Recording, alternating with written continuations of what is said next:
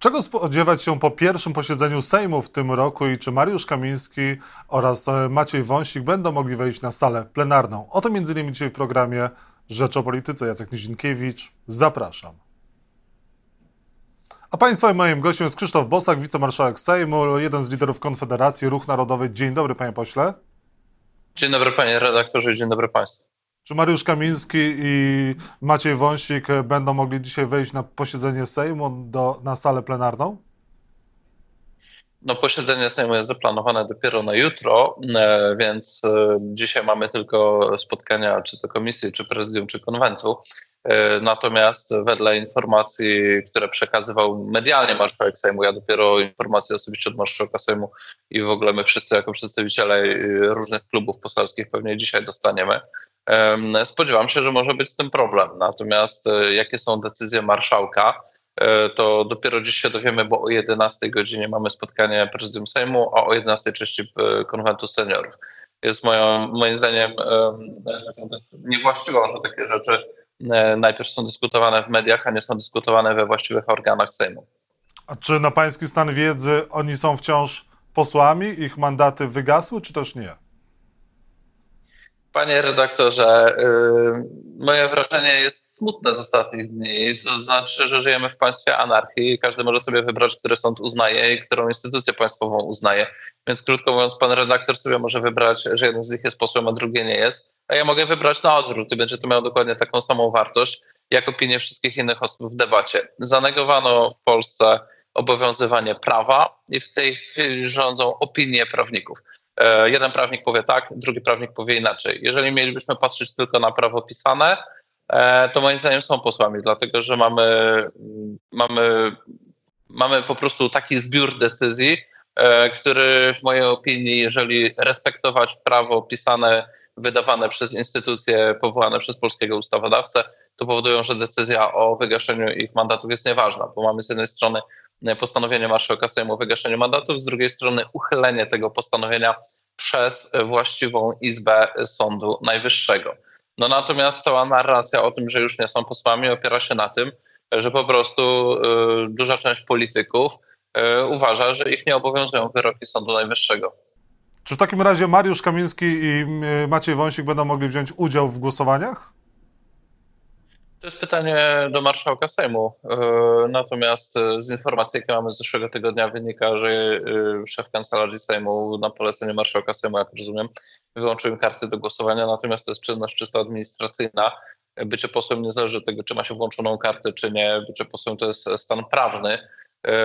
W związku z czym tak naprawdę no ja, ja oczekuję jako wicemarszałek Sejmu i jako członek jednego z opozycyjnych klubów poselskich, że dzisiaj zostanie nam przedstawiona po prostu informacja przez marszałka Sejmu e, na temat e, sytuacji prawnej. Wiemy, że wczoraj odbywał pan marszałek Sejmu spotkania z różnymi jego zdaniem autorytetami prawnymi, natomiast moim zdaniem my się powinniśmy przede wszystkim zapoznać tutaj z opiniami, no, które zostały dotychczas przedstawione. I, i na podstawie podejmować decyzje. Jak mówię, moje rozpoznanie jest takie, że jeżeli respektujemy um, polski system prawny, to, to oni są posłami, powinni wziąć udział w głosowaniu. A jeżeli trafiliby do więzienia, to w takim razie oni byliby więźniami politycznymi według pana? To jest ocena czysto polityczno-publicystyczna. Zostali skazani prawomocnym wyrokiem sądu. W mojej ocenie faktycznie tam było nadużycie e, służb specjalnych w tej sprawie, w której zostali skazani. E, więc e, moim zdaniem mówienie o więźniach politycznych jest przesadą. Natomiast ta sprawa ma silny podtekst polityczny, dlatego że moim zdaniem zdaniem osób, z którymi się też konsultowałem, nie ma przypadku w tym, że skazanie nastąpiło już po wyborach.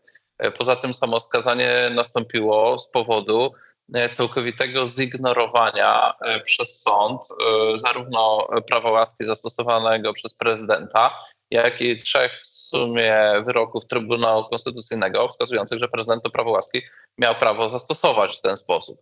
I przypomnijmy, że wbrew komentarzom różnych y, osób, które jakby to ignorują, nie jest to instytucja nieznana w prawie, przeciwnie, była znana, wpisywana w podręcznikach, był tak zwany pogląd w doktrynie, że prezydent może i że w konstytucji nie jest to zakazane, a co nie jest zakazane, to jest dozwolone, czyli że jest to krótko mówiąc tak zwana prerogatywa prezydenta. I Sąd Najzwyczajniej w świecie, najpierw Sąd Najwyższy, później Sąd Okręgowy w Warszawie, po prostu zignorował to, że prezydent zastosował prawo łaski. Mm, I w ten sposób doszło do tego prawomocnego skazania. Być może to prawomocne skazanie, gdybyśmy mieli normalnie funkcjonujący system prawny, e, mogłoby zostać w jakiś sposób e, uchylone.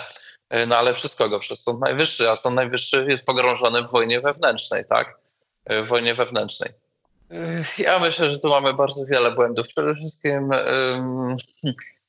no, jeżeli wydał postanowienie o tym, że oni nie są posłami, no to nie rozumiem, dlaczego dopuścił ich do obrad. Moim zdaniem marszałek Sejmu powinien być konsekwentny.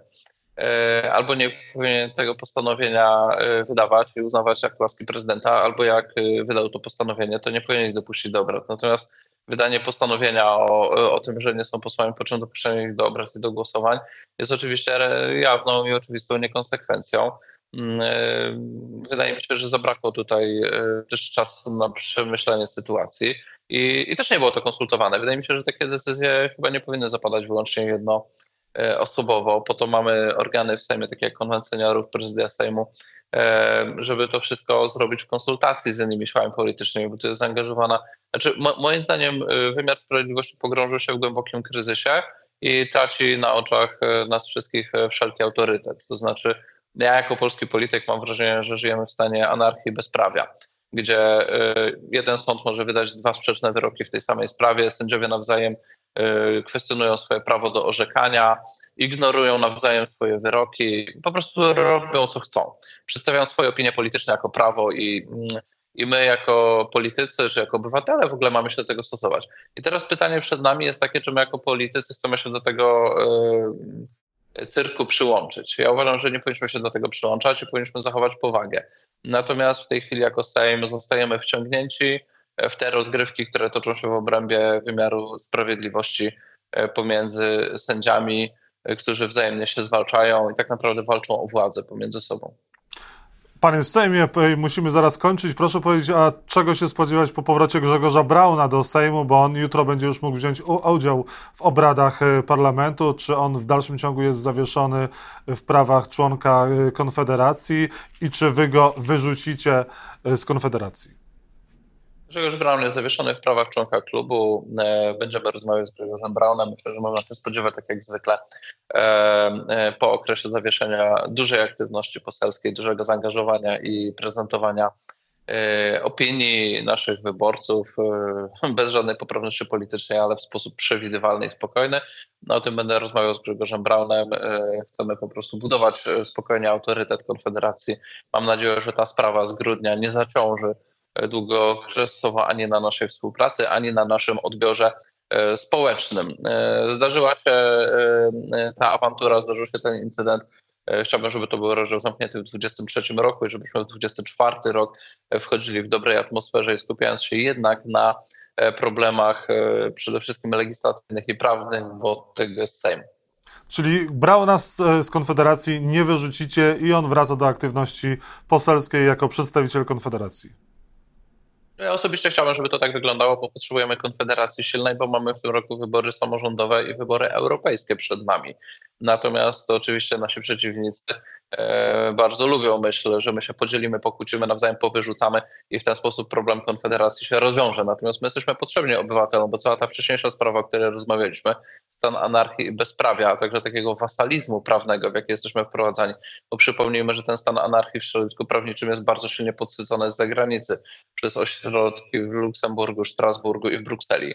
E, I ktoś musi państwo z tego kryzysu wyprowadzić. I moim zdaniem jedyną siłą, która nie jest stroną w tym konflikcie, jest właśnie Konfederacja. Wszystkie inne partie stoją e, po jednej albo drugiej stronie barykady i są po sam czubek głowy zanurzone po prostu w Mm, konflikt, który nie prowadzi do niczego dobrego, poza pogłębieniem stanu chaosu w państwie, gdzie nikt z nas już nie będzie wiedział, co jest prawem, a co jest polityczną opinią i gdzie będzie w konsekwencji rządzić siła, bo stan bezprawia, stan anarchii zawsze kończy się rządami siły. I na koniec. Obserwujemy. I na koniec, a spodziewa się pan tego, że przestanie być wicemarszałkiem Sejmu w takim razie, bo Szymon Hołownia jasno powiedział, że jeżeli pan chce pozostać wicemarszałkiem Sejmu, to nie z Grzegorzem Braunem jako posłem Konfederacji.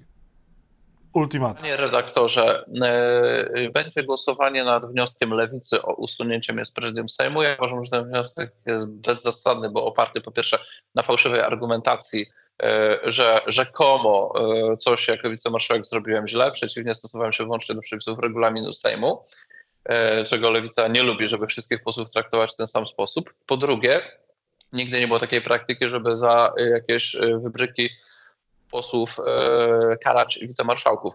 E, kiedy posłowie Platformy czy Lewicy robili różne kontrowersyjne czy wprost sprzeczne z prawem rzeczy, nikt nie postulował odwołania wicemarszałki Dawy Błońskiej albo wicemarszałka Czazastego. W związku z czym uważam, że i w tym wypadku takie działanie byłoby niesłuszne. Natomiast jeśli większość zdecyduje, no to oczywiście jako praworządny poseł będę musiał się podporządkować. E, natomiast liczę na to, że jednak głosowanie będzie po prostu zgodne ze, z rozsądkiem i ze sprawiedliwością. Czy się przeliczę? Zobaczymy. Krzysztof Bosak, wciąż wicemarszałek Sejmu, jeden z liderów Konfederacji u Państwa i moim gościem. Bardzo dziękuję za rozmowę. Dziękuję bardzo panie redaktorze, pozdrawiam i dobrego dnia. Spokojnych obrad Sejmu. Dziękuję bardzo.